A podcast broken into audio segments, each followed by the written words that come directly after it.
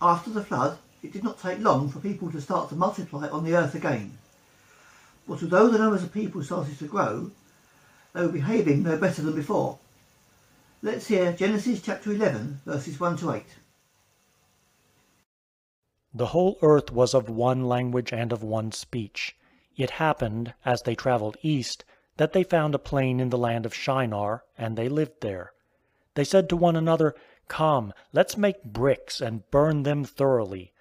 They had brick for stone, and they used tar for mortar.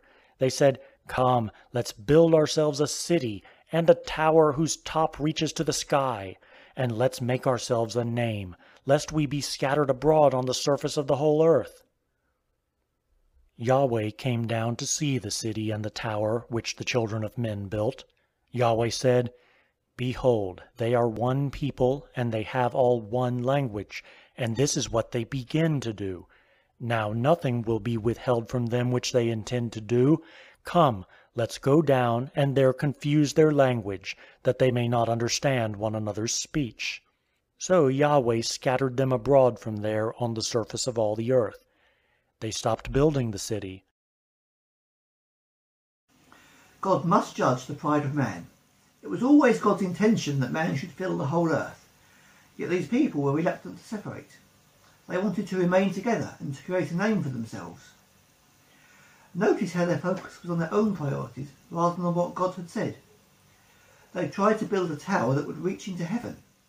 Whether this was a tower that literally reached towards heaven, or pagan worship centre that figuratively allowed the worshippers to reach the heavens, we don't know.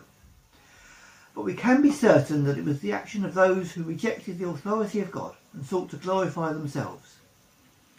So when we're told that God came down and scattered the people, to ensure that they did not regroup or try to stay together, he confused their languages so that the people would scatter themselves.